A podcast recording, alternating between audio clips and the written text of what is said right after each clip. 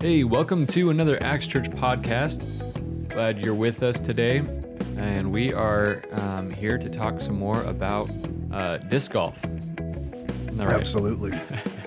Absolutely. I've been playing a lot of disc golf lately, um, and Hunter's making fun of me for it, but it's free. I'm not making fun of you for playing disc golf. I'm making fun of you for watching videos of people playing disc golf. I was, well, he was setting up, I was watching a video of the best disc golf shots from 2018, which he found amusing. I, I'm sure that, uh, you know, you probably I mean, do too, but I guess I would rather watch disc golf than real golf, Mm.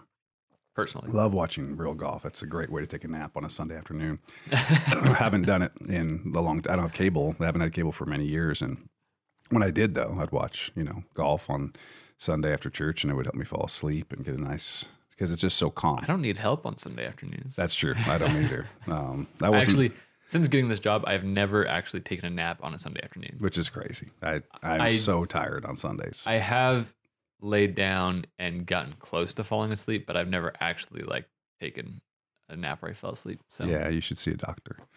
Um, if I did, I would just I feel terrible after naps. Oh, really? I think I do wrong, Wonderful. Uh, yeah, you're doing it wrong. Uh, I feel wonderful after a nap. I, I usually get. I don't. It's not always right after church. Sometimes it's not till later in the afternoon. Right. But and Sundays almost certainly. I'm gonna. As a matter of fact, this last night I think it was like seven o'clock before I got to uh, take a nap. Which people are like seven o'clock, but yeah. Um, Why don't you just go to bed at that point? well, I couldn't. I mean, if I went to bed at seven o'clock, I'd You'd wake up at two. yeah, Yeah. I'd wake up. Anyway, I'm sure this is very exciting for the listeners. Um, today, uh, we are going to be talking about some stuff. I, I would highly recommend uh, the sermon from this past week. And so the date today is, what is it, the 20, Twentieth. 20th? Um, it's the 20th of, Today is February of twentieth. February. Um, which means that the sermon was from February 17th or Yeah, 18th yeah. or something like that. Um, and it's called Love, Same Sex Attraction, and Gender Identity. And so if you want to search for that, I I mean, you may be listening to this podcast two years from now. So, um, but if you want to connect with this podcast, you probably want to have heard the sermon um, that that was done last Sunday. And so, you Yeah, know, you can that find first. that um, if you're listening to our new Acts Church sermon podcast, and if you're not, you should go um, find us on iTunes or Stitcher or uh, whatever Android users use. SoundCloud or Well, no, not it's not not SoundCloud. SoundCloud because they're not- weird about the yeah, way they they, don't do host stuff. it. If you are listening to this on SoundCloud, um, we have a new channel. We will eventually discontinue this um, releasing on SoundCloud. Um, for now, you're okay, but eventually um, you'll want to find it on iTunes or um, you can download an app called Stitcher or there, there's a lot. If you just search in whatever um, app You can go store, to our website too, right? And you can yeah, it's on our there. website. Yeah. Um, go to our website, go to the messages uh, page, and you'll be able to find it under the Rooted series. Yeah. Um, from, you can always find this stuff on the website axcamus.org. Yep. And so we have we have this podcast channel. We have a channel that we put the messages on, and then we have another channel that's done by one of our staff members, Ron Hagelgans, who um, puts the sermons, cuts them into uh, more bite-sized pieces, and has some commentary that he does. And 25 minutes, 30 minutes. really, really more uh, what you would hear on the radio. Mm-hmm. Like if you were listening to a radio sermon, that's uh, he did that for about thirty years for um, for Bill Ritchie over at Crossroads and um, uh, their, their radio program. And so he's he's very good at it. If you like that kind of something that's kind of perfect timing for your commute, um, those are Mhm. those are available too. And that's just uh, messages that are that are cut. So you'll get you know a message that I preach that might be 40 60 minutes uh, will be in you know two or three uh, pieces so anyway you can check that out that's called contemplate Mm-hmm. um, and you can go to the website also for that or you will Yeah, yeah. The it's right now. It's so new that it's still coming through on the uh, on the podcasting apps, but I think it's on iTunes now. I think it's coming to Stitcher soon. I'm trying to get it on Google Play or Google Podcast app. If you use Google, you know what it's called. Um, so yeah, so if you're listening to this today february 20th yes, um, then you uh, may not be able to find it or you can find it on itunes at least yeah, I um, think so.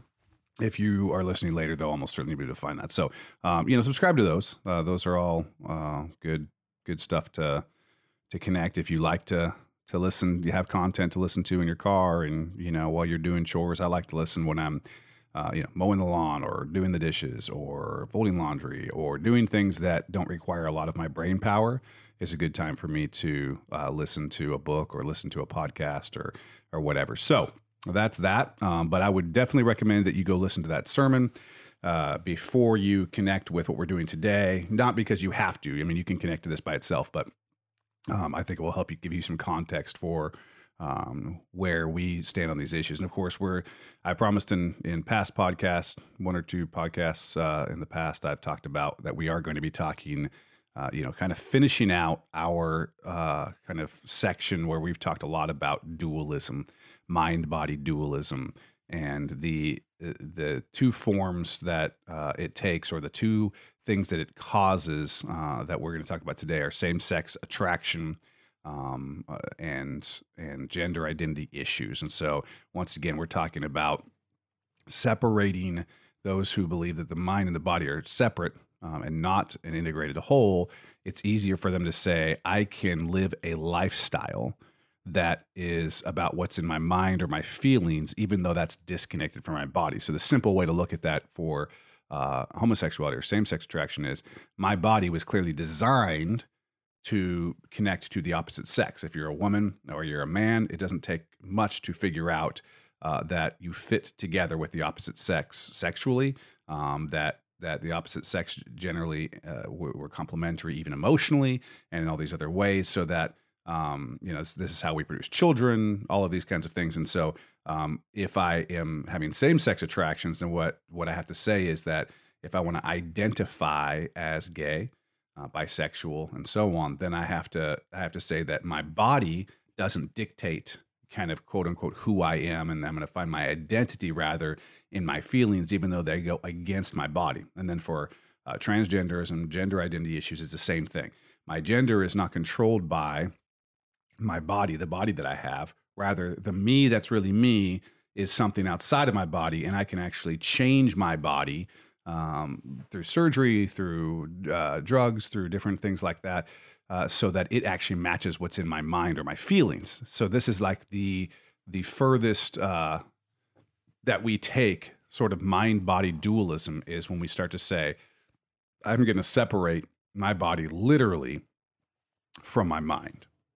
So what I want to do today is there's an article, and I talk about it some in in the message um, this past Sunday, but I want to kind of walk through it. And, and, this is this is a woman named Jean Lloyd, and Jean Lloyd was, um, you know, she struggled with her sexual orientation or um, her attraction, same sex attractions. Uh, for the time she was young, uh, I'm gonna I'm gonna start reading a little bit. That might give you a little background. It says over 30 years have passed since same sex attraction rushed up from deep within my 12 year old frame. This attraction was unbidden and unwanted, yet simultaneously forceful and compelling. Uh, this is from an article, December 10th, 2014 Seven Things I Wish My Pastor Knew About My Homosexuality. Um, and that's the those are the first lines of the article. Uh, you know, one of the things that I find before we kind of dive deeper into what she has to say, because there's there's there's more going on here.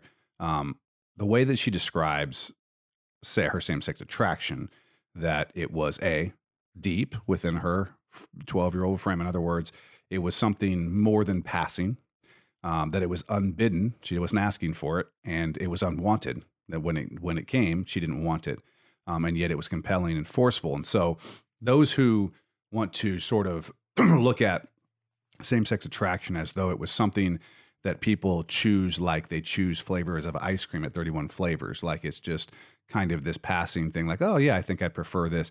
That's not the narrative. That's not the story that I think a lot of people who uh, struggle with same sex attraction would tell. It may be the story of some people and and more these days, and we can talk about that in a second, Hunter. But um, I think that for a lot of people, this description here, um, that it's real. These are real attractions that that you didn't ask for them, and that when they're there, you don't want them, um, and yet you find them to be forceful and compelling. They really are um, like any kind of attractions. They're real, and so um, in one way, every temptation towards sin has has these aspects. Although for some temptations, the unbidden and unwanted part aren't necessarily there, especially for temptations that either you know you can get away with or that uh, your culture whatever it is your family culture the culture and where you with your friends and so on if it's you know let's just say all your friends shoplift right I mean, there certainly there are cultures where I mean, you've seen Oliver Twist, right? There are cultures where no, they weren't shoplifting; they were pickpockets. You've Oh, seen right, Oliver. Twist. I I have sing a song, seen but I don't want to pay for it. Um, so anyway, um, Oliver, come on, man, you got to watch some musicals. Get some get some class. I've got Uh, very little musical experience. you got to you got to watch the musicals. Anyway, um, so if you're in a in a group of people who pickpocketing is what they do, then your uh, temptation or your attraction to pickpocketing may not be unwanted because it actually fits with the culture that you're in. Okay, Mhm. um, at the time that that Jean Lloyd would have been um, experiencing this would have been mid '80s, I believe. Uh, you know, you're talking about a time when society was still very much saying that same-sex uh, sexual behavior is immoral, is is unnatural, is not okay, and so these are things that would have been unwanted. She wouldn't have wanted to be separated in that way. Now, um, because of the way we that culture has moved, it's actually celebrated, and so I think that there's a difference where people who are having these kinds of attractions these days might actually they might actually be bidden Mhm. and wanted, um, which is a, a really a different uh, uh, a different set of issues to work through. I think Mhm. Uh, for people, and I'm going to let you talk on this because you're younger than me. I grew up, you know, I'm I'm more in the culture that Jean Lloyd would have been in because I'm a little older, but Well- you're not. And so, uh, you know, what do you you you went to high school? Um, of course, you went to a Bible college, so that probably was a little different. But you went to high school at a public high school. Um, did you feel like a lot? More, let me give you a for instance. When I was in high school, almost no one ever talked about um, being gay or same sex attraction or trans, or, or, you know, Mhm. transgenderism. Nothing like that. Would just didn't exist. Like Mhm. especially no guy would admit to to that type of thing while we were in high school. Occasionally there might be a girl that would that would say they were bisexual or or that type of a thing, but that was or, or lesbian. There was some of that, but basically no guys, Mhm. um, and maybe a couple girls that would come out as gay or something like that. Uh, what was your experience? Was it much more than that, or Um, eh, yeah, it was definitely. I think from the time I was in kindergarten to the time I was in high school, I think there was a big cultural sh- cultural shift in that amount of time. Um, and so yeah, by the time I was in high school, um, I don't know that people really made a big deal out of. Uh, I mean, people did make a big deal out of it, um, but like the people who were um, same sex attracted, I don't think they made a big deal out of it. Usually, it was other people who made a big deal out of it because it was still um, pretty stigmatized. Um, I mean, I think I think Okay. even though it's so celebrated in culture, um, I think there's still a lot of stigma with with the general so population. maybe in Spokane? Because certainly not here. Um, in in Camas, I mean, we but know. I mean, if you go talk to a to a class full of high school boys, there's probably still some stigma. I think that you would probably find plenty of high school boys who would say, "Ooh, yucky," or whatever the Right, yeah. classic, you know, response is. But Mhm.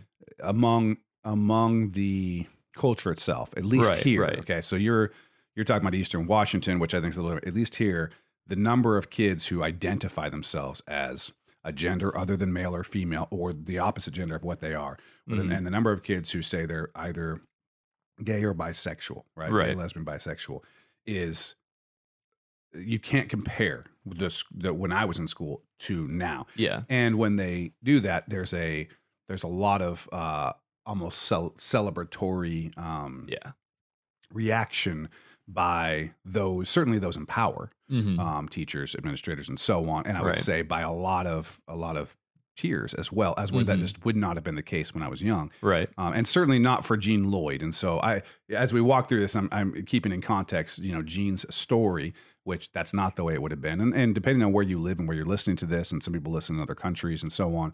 Obviously, every culture is different about the way they're dealing with this. Yeah, Um, I just think it's a lot different. For instance, if someone had come, um, quote unquote, come out and said as as a male and said I'm gay, hmm um, they would what would have been the um, experience that they would have well, I mean, would there have been plenty of people who would be fine with that or even Oh celebrate yeah. that? Or I mean, yeah. There, it, the the negative effects would be um, among high school boys who uh, wanted to.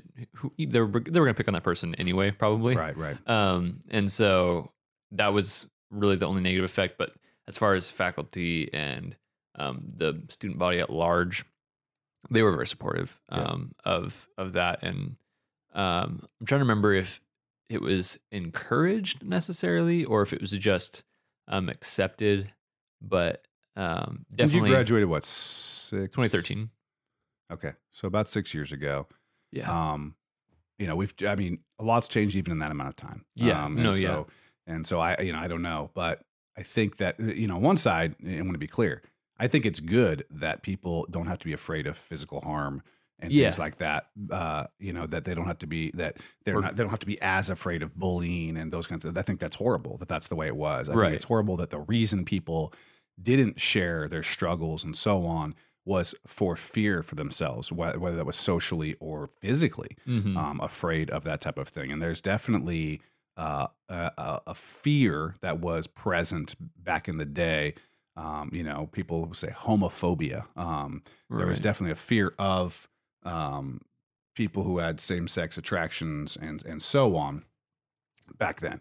And so I don't know, uh, you know, how Spokane is versus Camas versus you know uh, people you know Portland versus whatever.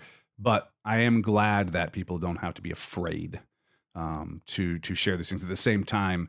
And as I shared again, if you listen to the message, um, the response, the, the proper response isn't to swing the pendulum to the other side and say, um, okay, we not only don't want you to be afraid, but we want to actually celebrate and encourage you to to uh, fulfill your uh, sexual desires um, for people of your of your own gender and so on. There's there's there's a spot between there where you say, "I love you, I care about you, I'll protect you, you're safe here. We can work walk walk through these struggles and so on," and saying, "Oh, that's great. Well, you know, congratulations, and let me encourage you, and and and so on. Or even what some people are apparently doing. I've never been in a classroom where this has happened because you know I'm old, but um, it's more like you should try everything and see what you like. Um, you know, explore what your sexual identity is, and I think um, you know all of that. All of that is dangerous. And so let's let's walk through. Um, because Jean Lloyd is going to talk about it uh, in terms of of her faith in Christ, and she says, as a Christian, the conflict between my sexuality and my faith would become the deepest and most intense of my life. Now, in my 40s, I've gone from being closeted to openly lesbian to celibate to heterosexually married. The fact that I need to qualify my marital union as a heterosexual one reveals how much the cultural landscape has changed in that time, just as much as my own personal landscape has, though in different ways. Um, so you know, she's she's obviously at for Jean, she's seen it go from what we've described to now celebration to now uh, uh, legalization of uh, quote unquote same sex marriage.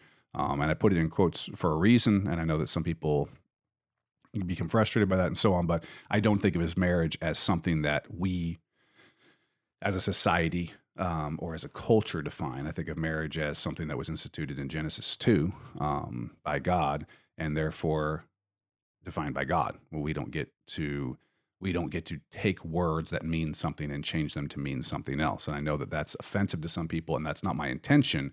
Um, I'm just speaking what I believe to be the truth, and that is that marriage means something. It means a man and a woman uh, for life, and so on. And so, and that and that wasn't that wasn't a definition that that our society came up with, and therefore not a definition that our society has the ability to change. So when we do change it, um, we're we're acting ultra vires, as they would say in Latin. I assume I don't know anyone who actually speaks Latin, um, but outside of the law, outside of our authority, outside of our jurisdiction, when we take words that that God has said, this means this, and we say, no, no, no, this means that, um, which is the nature of sin in general. Um, but she comes through and she says, uh, during my upbringing, and I and I read this quote uh, on Sunday. During my upbringing, I heard a few fiery sermons on homosexuality. These days, I hear declarations of love instead. They make me shout for joy. Amen. It always should have been so. At the same time, however, many pastors have begun accompanying this love with an eschewal of biblical sexual morality as oppressive, unreasonable, or unkind. Hence, loving homosexual persons also comes to entail affirming and encouraging them in same sex sexual relationships and behaviors. Although I appreciate the desire to act in love, this isn't the genuine love that people like me need. Love me better than that. So Jean's coming in and saying, Look, I used to hear these fiery sermons, basically people, you know, just railing against homosexuality. Um, you know, certainly we've all heard this and and plenty of people who kind of do the, you know, uh, homosexuality is bad. They treat it like it's some special kind of sin or some special category of sin, and you know, as if as if the the men in their congregations who are addicted to pornography are doing something that's not quite as bad as people who struggle with same sex attractions, or the people who are gossiping, or or stealing, or cheating on their taxes, or doing whatever, are doing something not as bad as homosexuality. So it gets this like extra fiery thing because the assumption is they're you know the sad assumption is I think that has been made is that there's no one in their congregation who actually struggles with this. So they're safe to sort of rail in like an us them type of way, this whole culture war phenomenon. Mm-hmm. Um, and this is something you've probably grown up with to some extent. Um, the culture war being this like really us versus them. There's the people who are pro choice, and they're those people. And there's the people who are uh, homosexual or pro homosexuality, and they're those people. Mm. Um, you know, and so in the church, you can kind of you know talk about oh the culture is going to you know heck in a handbasket and this is our club and club. this is us and that's them and and we're with jesus and they're with satan and the, you know this, this, kind of like mentality obviously there are gradations of it uh, uh, but it's definitely an us them thing like there are certain kinds of sinners that are on the other side of this culture war and we're fighting against them as if that's how it works, as if we're not fighting against, uh, you know, uh, realities in the heavenly places and spiritual darknesses and Satan and demonic forces and things like that, and and sin in general and a broken world, but rather we're fighting against people who happen to be deceived and living in sin, and, and so I think that that sentence about fiery sermons it, she's sort of encapsulating that right? That mindset and and this whole like culture war idea. And i understand the tendency to want to get uh, focused on that or want to get uh, connected to sort of this culture war mentality, I get it. Like um, we want to be tribal if we can. It makes us feel, I think, safer and and and it makes the world feel more predictable, and it gives us a side to take mm-hmm. and things like that. But that is not Christ following. Christ following is not about taking sides and creating tribes. Um, the only tribe we have is as the body of Christ, and the body of Christ's mission and goal is to go in the world and make disciples. Right? Is to is to bring people in. It's about bringing people in to the redemption, the grace, the forgiveness, the transformation that comes through the cross of Christ and His resurrection. And so anything else uh, is is a broken way of looking at things. And so she says now people talk about love, but what they do is instead of coming to the middle, if you think about like a clock, like a grandfather clock, if you have one of those and it's got a pendulum that kind of goes back and forth, click, clock, click, clock, right? The pendulum was swung one way and there was like this hate and fiery sermons and retribution and and oh the penalty of God will come on the you know that that whole thing right sweating preacher you know you you kind of see the the image that you, you have of that and then and then she's saying instead of that swinging back to to a Christ-like view of it, it swung to the other side where where people now say instead of that, it's not only do we love people, but we're going to change. Uh, we're going to eschew, she uses the word. We're going to we're going to do away with biblical morality and what Christ says about sex, and instead say that's you know we've redefined things. Now that's oppressive. What did she say? Uh, oppressive, unreasonable and unkind. And therefore, we're going to celebrate not just uh, people that God wants to save, we're actually going to celebrate people's temptations and their sin and say that homosexual sexual uh, practices and activities are good. Mm-hmm. So you've got you've got the church and mostly the the the progressive side of the church, which tends to not hold a very high view of Scripture. In other words, um, they sort of play fast and loose with the Bible. And and they're over here saying, hey listen it's not you know not only do we do we want to accept and love people into the church we actually want to accept their practices and so her point is you got a pendulum swing that that missed the middle and went all the way to the other side and she's saying that's not that's not genuine love that's not what people like me need uh, so she continues she says uh, thomas aquinas scholar Josef uh, Pieper put it this way love is not synonymous with undifferentiated approval of everything the beloved person thinks and does in real life. It's a lot of $5 words there. Uh, Uh, basically, love does not mean that you approve everything someone does. Uh, nor is it the wish for the beloved to feel good always and in every situation, and for him to be spared experiencing pain or grief in all circumstances. Mere kindness, which tolerates anything except the beloved's suffering, has nothing to do with real love. No lover can look on easily when he sees the one he loves preferring convenience to the good. And so, what this guy's basically saying is look, love doesn't mean acceptance. That's not what it means. Uh, acceptance is something different than love. Uh, and yet, the, the call is love somebody. Uh, to love somebody means to accept whatever they're doing.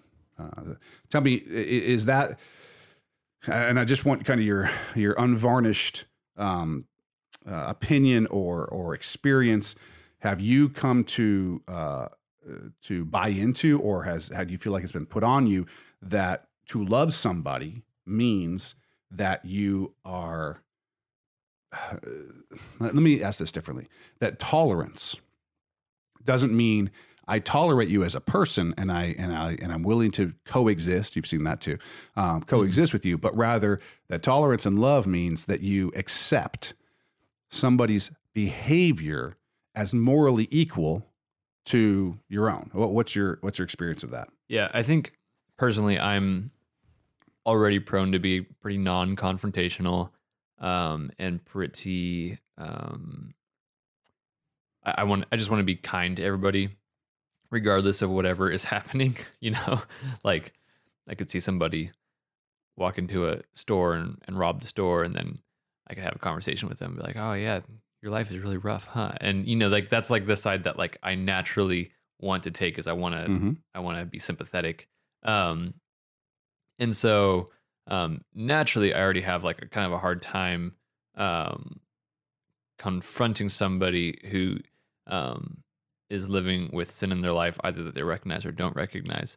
Um, but also, culture has also definitely um, it, it, hit me in in public school. You know um, that this is not this. There's nothing wrong with this, and to tell someone you think it's wrong is now you're in the wrong mm-hmm. um, is something that definitely uh, I I felt an impact from. Yeah. Yeah. So I wrote a book years ago, um, 2012, 2013, called Love Speech. Um, and if you're really that interested, you can find that on Amazon. Um, it's you know it's about some of these issues, and I, and there's a chapter called "This Is Who I Am," and I walk through some of the, this basic this issue that we just heard from that quote. Um, I kind of give my take on it's very similar, which is uh, love has nothing to do with accepting everything that somebody does. And this is really important because this is the pressure that's put on. It's a pressure. It's not like it's not like uh, you can believe it or not believe it. And there's two problems with it. The first one is this: if I say uh, you can't tell me that I'm wrong, right, Hunter? You can't say to me, uh, you know, David, you're wrong about anything, right? Because because basically we have some relativistic view of morality, um, such that what's wrong is in our own minds. So I get to define what's right for me and you for you, right? This sort of your truth thing. The problem with that is it breaks down very quickly. So um, if I say, Hunter, you're wrong, um, or let's do this. You tell me that I'm wrong to tell you that I'm to tell you that you're wrong. But David, that's not fair. It's wrong of you to call me wrong. Now, if you don't see, uh, uh, as a listener here, like the automatic problem with that, um, let me help you with it. Um, the thing is, is that the person is saying that it's wrong to call people wrong, but he's doing so by calling somebody wrong. Um, and so you have undone your argument in the statement, right? So as Hunter says, "Hey, it's it's wrong for you to call me wrong." He's literally calling me wrong and saying that calling people wrong is wrong. So there's a problem, mm-hmm. fundamental problem um, with that mindset, which is why relativism can't be broken halfway down. It just doesn't work. Um, moral relativism, the idea that you what's right for you is what's right for you, and what's right for me is what's right for me. It's it's incomprehensible. It doesn't make sense. It's not true. It can't be true. Um, and so you have that problem, right? But then the next thing is it's wrong for you. It, it's it's connected to a moral relativism, but it's it's it's wrong for you to not accept people and to accept people means to accept their lifestyles and their ideas as morally equivalent to your own as though every idea that uh, that starts in someone's mind or heart or however you want to define it, whatever kind of language you want to put around it, um, is equally valid.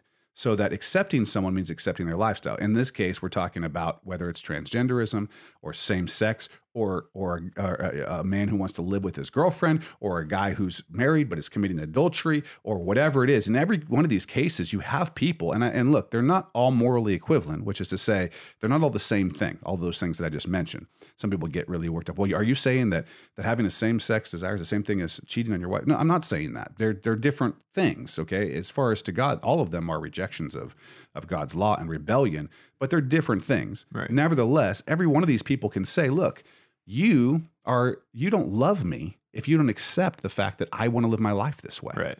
And that's just simply completely not true and we don't do it in any other place.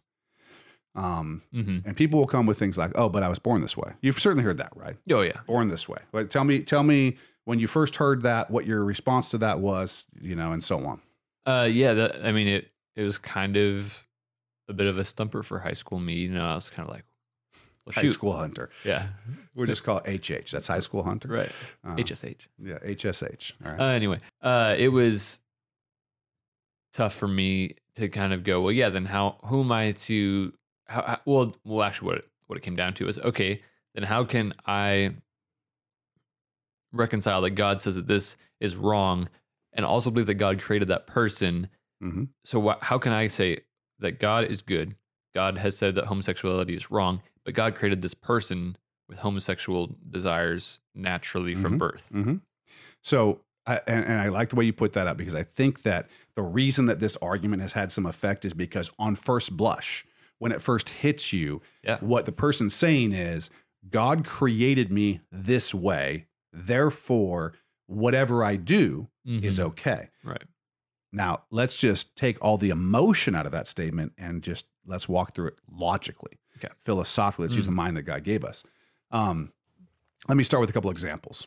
Uh, they have found, uh, first of all, there the evidence that that homosexuality is biologically hardwired is is weak. Okay, um, they've done the twin studies, nor they take identical twins, right, to, to figure out what's biologically hardwired, and they've actually found that there's a lot of things that aren't really necessarily biologically hardwired that have a way higher incidence of occurring within twins than homosexuality and does not have a 100% incidence, which would be necessary um, to say it's biologically hardwired. So there's no question that there are, and of course, the other problem that you have with twin studies, in my opinion, is that unless you have a 100% incidence, which would suggest a biological um, uh, thing, usually twins grow up in the same home. And so they're, and so the external uh, is so similar. So if you have two twin boys that grow up in the same home in the same environment with mostly the same experiences, which you've been around twins, that's kind of what happens. Yeah. Um, the fact that they would both have similar personalities uh, or similar, you know, whatever, would not be uncommon. Okay, Right. so so that's a different issue. But whether even if it was biologically driven, in other words, uh, you have you have uh, certain temptations that are biological. We have that in other Mhm. things where we know that they're biologically driven. For instance, alcoholism, Mm-hmm. um, problems with anger, Mm-hmm. right? Uh, tendency towards uh, being anti uh, social, uh, Right. tendency towards committing crimes, things like that. We've found that these things actually are, in many cases, uh, driven biologically. In other words, it's a temptation that you might not have had if you didn't have that particular genetic marker. Right. And nevertheless, none of us think that that's an excuse for living that lifestyle, or, or unless you do. Is oh, it no? Yeah, no. I'm. when, oh, when an alcoholic says to you, um, "I was biologically hardwired to have this temptation," are you, is your response to that? Well, then you should do it. right. Then yeah. it's good. hmm No, it's not. We don't do that with anything. We've known long before anyone made the "I was born that way" argument for same-sex attraction. We knew already the biological hardwiring for all kinds of things that we consider to be wrong, morally wrong, and our response has always been, or should have always been, and usually has been, compassion. Get the get the help that you need, but fight it. Right. Fight against those things that are unnatural because we recognize we live in a fallen world. There are people born without arms. There are people Mhm. born without legs. There are people born uh, blind. There are people born with all kinds of problems. And, and Christ is like, hey, was this, does this guy have this issue because his parents sinned or because he sinned or what? And he's like, no. You know, that's the, that that's not the point, right? In this Mhm. case, he, he's born so that God can be glorified in this. But but the thing is, Jesus was clear. Look, you live in a fallen world. You live in a fallen world. Bad things happen because the world is fallen, and all of us have our things to deal with, whatever they are. Um, and and the fact that something would be biologically driven, which in this case, again, the proof is not clear. But I don't even get involved in that argument. Like when people, I was born this way, I was not born. Let me tell you what I was born with. I was born with a hundred different things that I'm tempted towards Mhm. that that seem to be whether they're inborn or whether they were driven by my upbringing. I've got temptations, and then there's some that I don't have. Right. So there are people who are like, I've never wanted to gamble in my life, but I really struggle um, with having a, too many drinks, Mhm. um, or I've never wanted to do this, but I really want.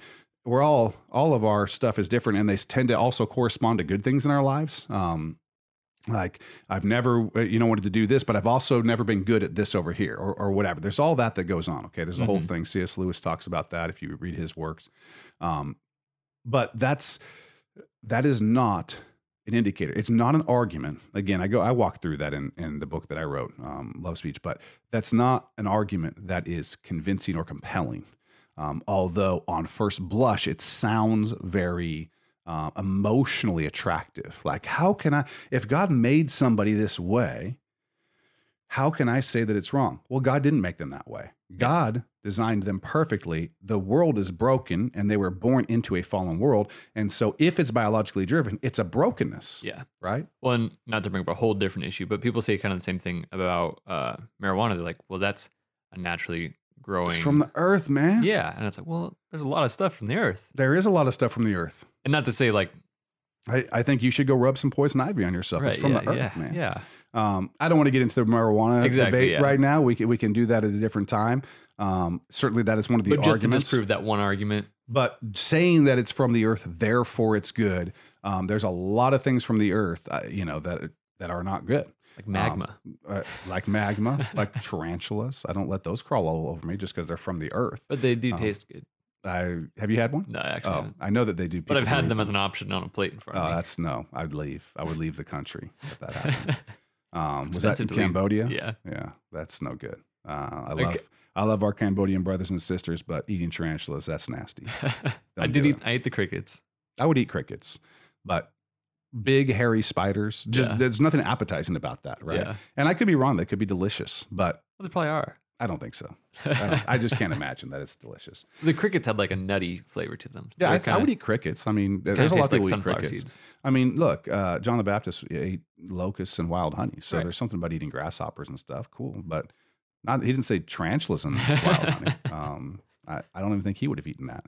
Um, where were we? Okay, you've got me all. Anyway, the the point is, is that arguments like that are not effective, and and that's part of what this guy is saying, right? Uh, Josef Pieper that she's quoting is basically saying, listen, love has nothing to do with accepting everything. I've got family members um, that I love. Okay, let's just everybody's got an Uncle Bob. Like it seems like um, I think I have multiple Uncle, Uncle Bobs, but and, and I'm not referring to any of my Uncle Bobs here when I'm going to bring this up.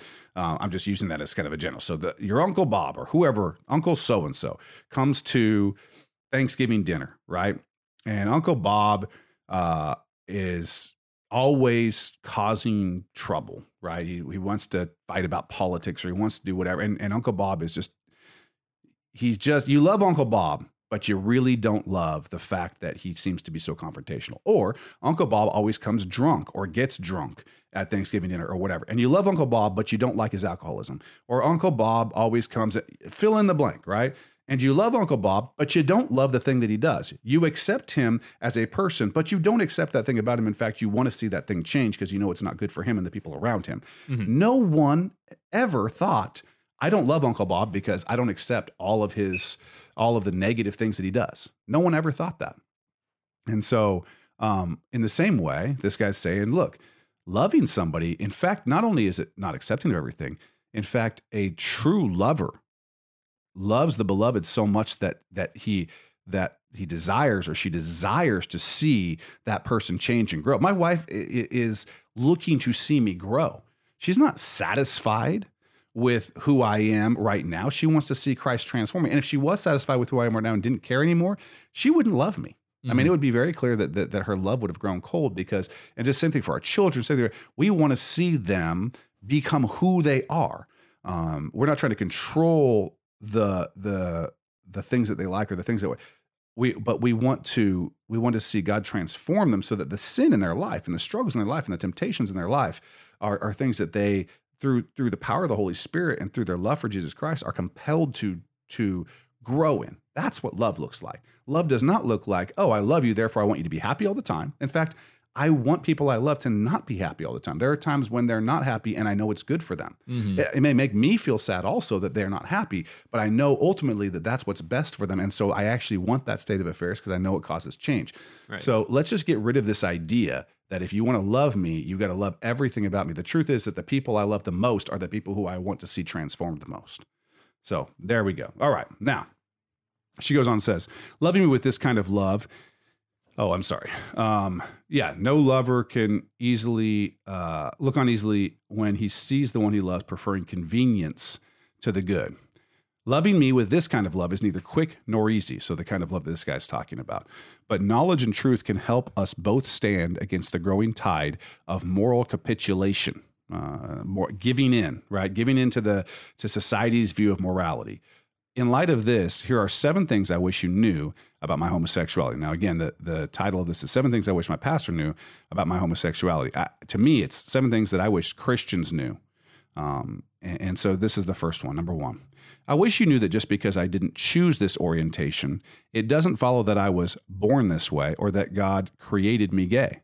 While genetics influence, while genetic influences these genetics influences these traits, there is not a fixed predetermination.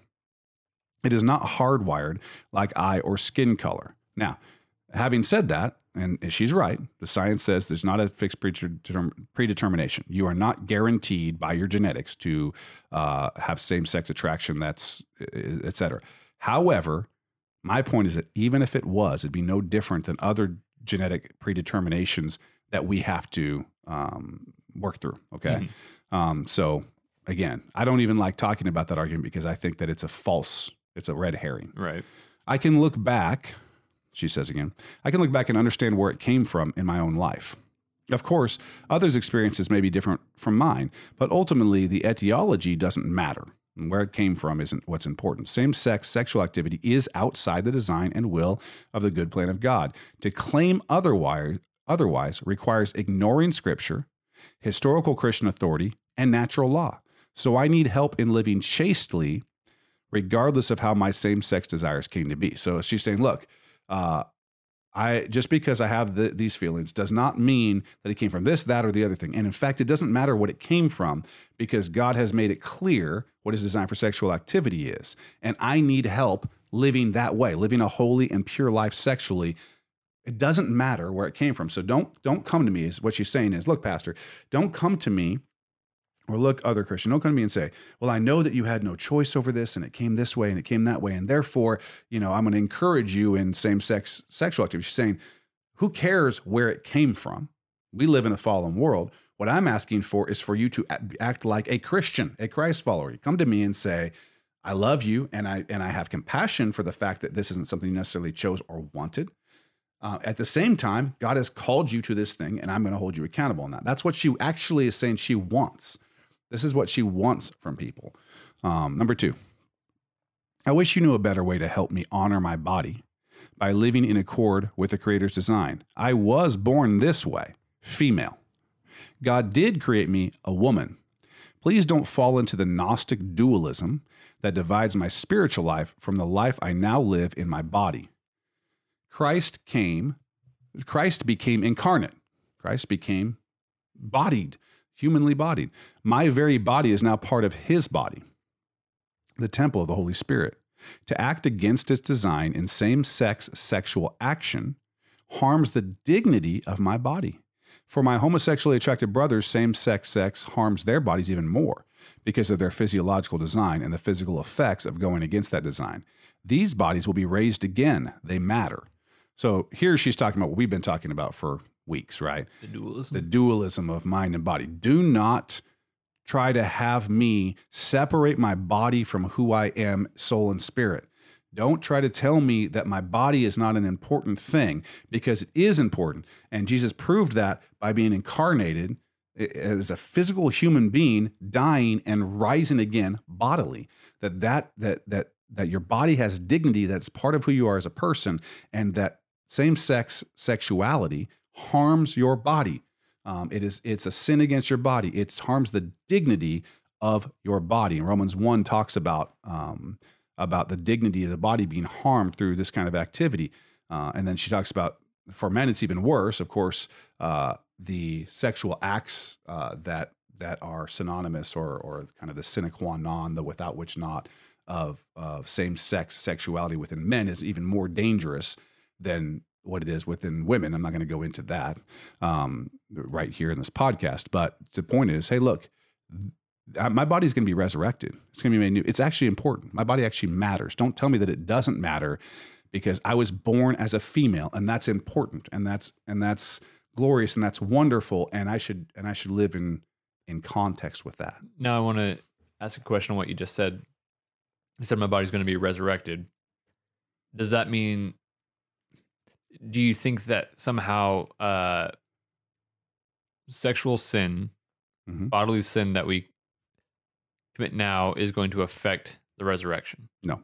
Okay, so I just wanted to clarify that. No, she's saying that she's saying the resurrection shows the importance of the body, Yes. not that the sins against our body will be somehow uh, kept Right, within the right, right, resurrection. That- that's not at all what she's saying. Right. Her point about the bodies being raised again is that they ma- is that bodies matter. Yes. And so we shouldn't we shouldn't devalue bodies and say again she's she's fighting here against mind body dualism. She's saying don't treat my don't talk about my body as if it didn't matter. My body will be raised again, which proves that it matters. Christ became it was became incarnate, right? From a from a spiritual to a human physical body. Um, and and lived as a human being and died and rose again bodily, showing that the body is important. So stop de- trying to de-emphasize the body and say that my femaleness doesn't really matter. My physical femaleness doesn't really matter. Rather, what's in my mind, what's in my feelings is what matters, and therefore I can use my body how I want. That's that's what she's saying. Yeah, it's a good question, um, but no, it's not what she's saying. I certainly am not saying that. The whole point of the resurrection is all things will be made new. Um, so your body will be made perfected, and if you have, as I have, as as many of us have, sinned sexually, it will. It is not something that will be retained in your resurrected body. Um, mm-hmm. that's that's the point of forgiveness of sin, and that's the point of of transformation.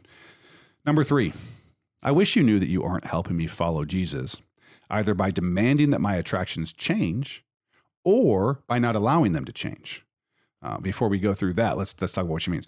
She's saying for those who say, "Listen, you're not helping me become a Christ follower." When you say, "Okay, you have same sex attractions, and so um, now that you're a Christ follower, you need to instantly change those attractions. Like you're not allowed to have them anymore."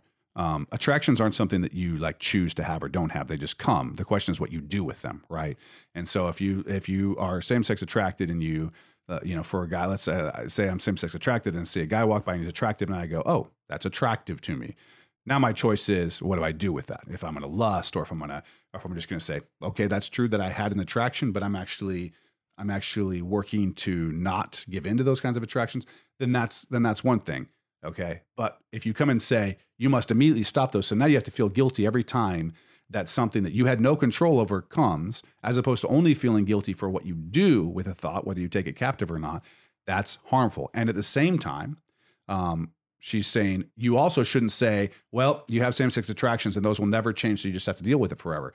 She says, don't tell me, don't tell me that they have to change today, and don't tell me that it's impossible for them to ever change. Both of those things are untrue and unhelpful. hmm She says, No one can promise me that my attractions will change. Jesus certainly didn't.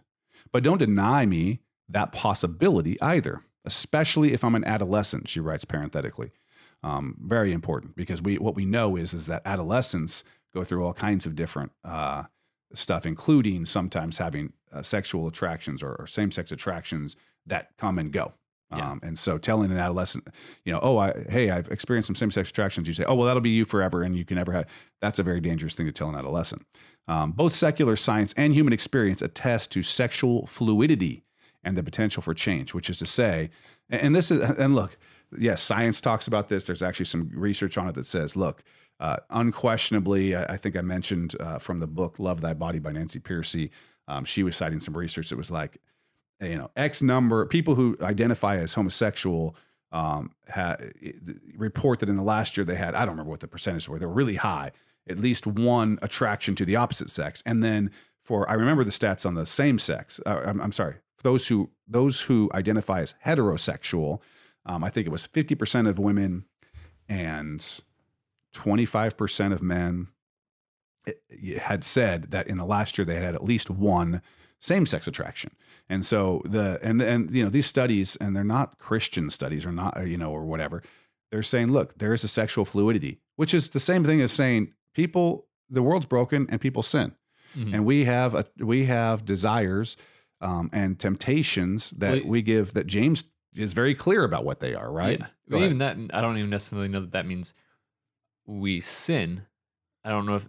Well, I said there's temptation to sin. Yes, yes, yeah. yeah the the world's broken, and uh, our bodies and minds predispose us now to temptation. Yeah, I mean, the fact is, is that first of all, let's be really clear. It's not a sin that something floats by your mind. you know that you that you say, okay, uh, I I'm in the room with this person, they're the same gender as me, and all of a sudden I have an attraction. The question is, what do you do when that hits your mind?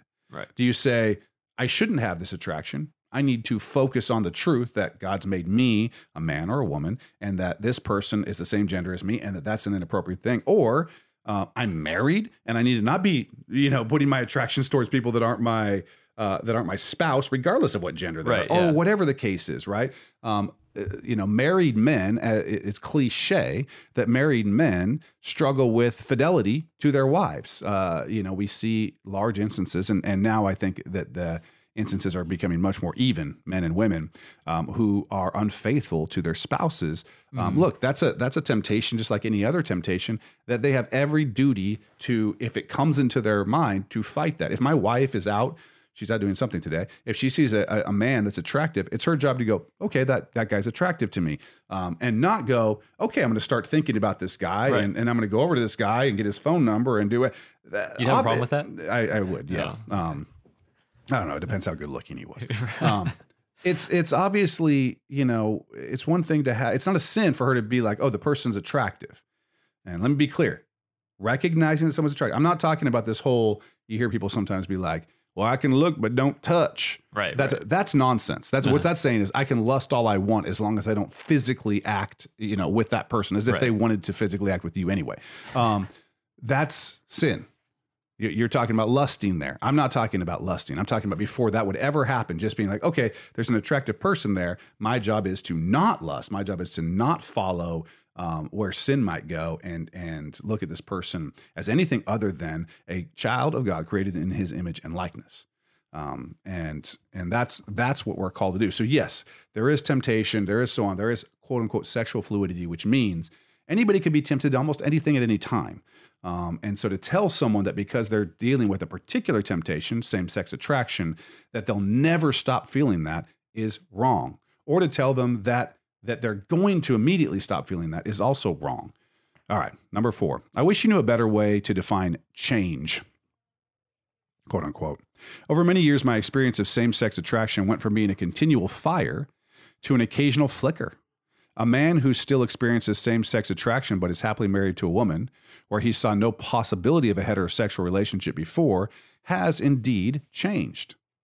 Yeah, I mean, I think that that stands for itself. Mm-hmm. People who who want to say that change is only never ever experiencing a single uh, same sex sexual desire when we already know that even heterosexual and married people sometimes, uh, uh in fact, I think in large instances feel that. I think we view it as you know, it's it's a switch. Either you're you have a heterosexual switch that or the right. the switch is flipped to heterosexual or homosexual, right?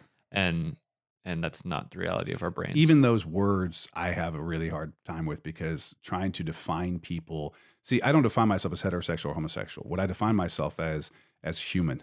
Mm-hmm. And so the question for me isn't am I do I have this attraction or that attraction? The question for me is what has God called all humans into and am I living consistent with that? Right. Right? Am I having sex only within the context, you know, mentally, physically, whatever, only within right. the context of my marriage to my wife for life? Am Uh-huh. I doing that?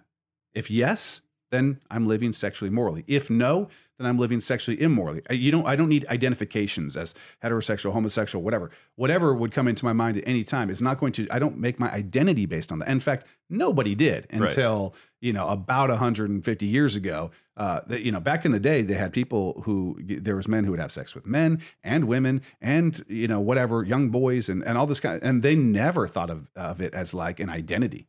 It was Mhm. something that you did or didn't do, right? Right. Um, it's it, this identity, sexual identities and orientations, and like you say, a switch that you're turning on and off. That's a new idea, and it's not a Christian one. The Christian idea is we're all from a fallen world. We're all broken. We all struggle with uh, sin. We all struggle with the the desires of the flesh, and Christ is there to help us do the things that are right because we also all know what's right. You either do what's right or you don't do what's right. You, you're not a thing that you've defined, whatever that is. And that can be with gender, that can be with sexuality. All these things apply in both cases. Number five, I wish you knew that I should be credited with the same moral agency and responsibility as everyone else in the Christian community. If unmarried heterosexuals are called to celibacy and are presumed in Christ to have the power to live out his commands, then so should I be. To treat me according to a different standard is to lower my dignity before God. I too am called to be holy. So I talked to, I, I actually um, read that one on Sunday also. And so if you've listened to that, I don't want to go too much uh, more into this one, but it's basically saying, look, don't don't act like because I have this particular sin problem that I'm not called to the same kind of holiness in Christ, which is if I can't be married to a person of the opposite sex for life and be committed to them, then celibacy is the holy call for me, Yeah. period. And to act like that's not true is to act like I am not valuable and don't have dignity before God. Mhm. That's powerful, in my opinion. Um, number six, I wish you knew that God teaches more about homosexual conduct than don't. He does teach that, but the truth about the body, sex, and the design of telos, of creation, design and telos, purpose, right, um, of creation, reveals so much more. Here she's just saying, look, I wish that we did better a better job of teaching about the value of the body, about the about the purpose of creation, about things from a way bigger perspective than just the do's and don'ts of sexual morality. And I could not agree with her more. I mean, that's what we do here on this podcast. That's what we do often on Sunday mornings. That's what we do when I used to run the contemplate session, uh, you know, uh, skeptics forums, all these kinds of things. You know, we want people to understand things from a way bigger context than just the list of do's and don'ts. So I, I'm totally with her on that. Number seven, I wish you knew that it honors neither God nor me to apologize for his plan or design. I appreciate empathy for the pain my misdirected longings may cause. But God is not arbitrarily withholding something good from me. He is showing me what leads to life and human flourishing and is keeping me from that which will harm me. Let love be without dissimulation. And that's scripture. Love me and tell me the truth. So this is great. She's basically saying, look, uh, it doesn't honor God or me when you apologize for God's plan. I'm sorry that God's asked you to do this. I'm sorry that you know. I'm sorry that this is what Scripture says, and that you're embarrassed for Scripture and whatever. That shows that the person who's apologizing doesn't trust God. right. It's kind of like if a police officer were to apologize to someone they were citing for an infraction that they didn't believe in, basically, Mhm. right? Well, and, and and in this case, she's saying, look, it, it doesn't just dishonor God; it dishonors me because what you're basically saying is is that I'm sorry that you're not, you know, uh, made in such a way or whatever capable Right. Okay. of of living up to what's in Scripture. It's it, both things are being said to a person when you act like that. Mhm. Uh, and and she's like, look, God is not arbitrarily withholding something good from me. He just like He is with you, He's showing me what human flourishing and life looks like. Just tell the truth. That's Mhm. it. Don't don't you know try to twist or change the truth or soften the truth. Just tell the truth and tell it in love. And the last last part here, she says, May I make two requests? Continue to love me, but remember that you cannot be more merciful than God. It isn't mercy to affirm same sex acts as good. That's a big sentence here. And, and I think the, the crux of this article it isn't mercy to affirm same sex acts as good. It isn't mercy to say that it's good to be in same sex sexual relationships. That's not mercy. That's not love. That's not kindness. That's not compassion. Practice compassion according to the root meaning of compassion.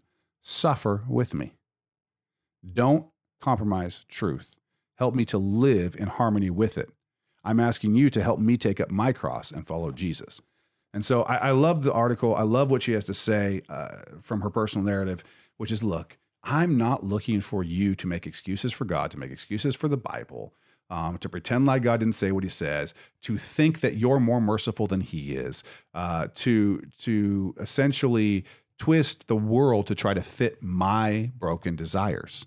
Um, and we shouldn't do this for any sin. Like, oh, I'm sorry that you struggle with gossip, and you know maybe the Bible doesn't really mean that, or maybe it was you know trying to like find some hermeneutic uh, or some way of interpreting Scripture that that would make it seem like well that they were talking about something different back then or whatever to try to twist the Bible to match somebody's sin because you don't want to be confrontational about their sin. She's mm-hmm. saying don't just knock all that off recognize that I got to take up my cross and follow Jesus just like you do, and to pretend like I don't, or to try to make it easier for me because society's pushing you in that direction, is to dishonor God and to dishonor me. Mm-hmm. And and I can't say much more. This applies, in my opinion, to same-sex attraction. It applies to transgenderism. But here's the deal: it applies to every sin. We do this right. with all kinds of stuff. We're so unwilling to do the hard thing, to love the hard way. Right. And so we and so we wink at a million sins because we don't have the the courage. I was going to use a different word, but it wouldn't have been podcast friendly. We don't have the courage, uh, the wherewithal, the gumption to stand up and say, "I love you. I love you intensely and passionately," but I'm not going to pretend like the thing that you're saying is who you are or part of you or what you is okay. Mm-hmm. You know, whether that's whether that's abusing alcohol or abusing people or uh, or same sex desire or opposite sex desire that's being lived out in the way that you should or whatever. Like I'm going to tell you the truth. I'm going to hold you accountable to. I'm going to walk with you. I'm going to suffer with you. I recognize that these are real temptations, these are real feelings, whatever it is. That's the call as Christians. We got to knock off this this uh, weakness, this lack of love, this this wishy washy Christianity in water, as, as C.S. Lewis referred to kind of a wishy washy Christianity. That's got to go. And also at the same time, as that's rejected, you have to reject the harsh, the us versus them, the these people with these kinds of sins are really bad, or or you know, hellfire and brimstone on brimstone on everybody. That's got to go away too. Instead, we got to sit in the middle and say, I love you.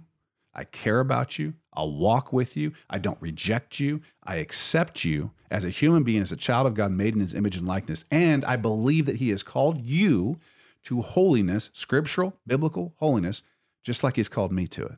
And I'm going to help you get there. Um, that's what that's our job in discipling each other. Uh, anything you want to add? No, I think I think uh, just go read the article if if you still want to do more thinking on this because it's a great article. Yeah, we'll have that in the show notes. Um, Jean C. Lloyd.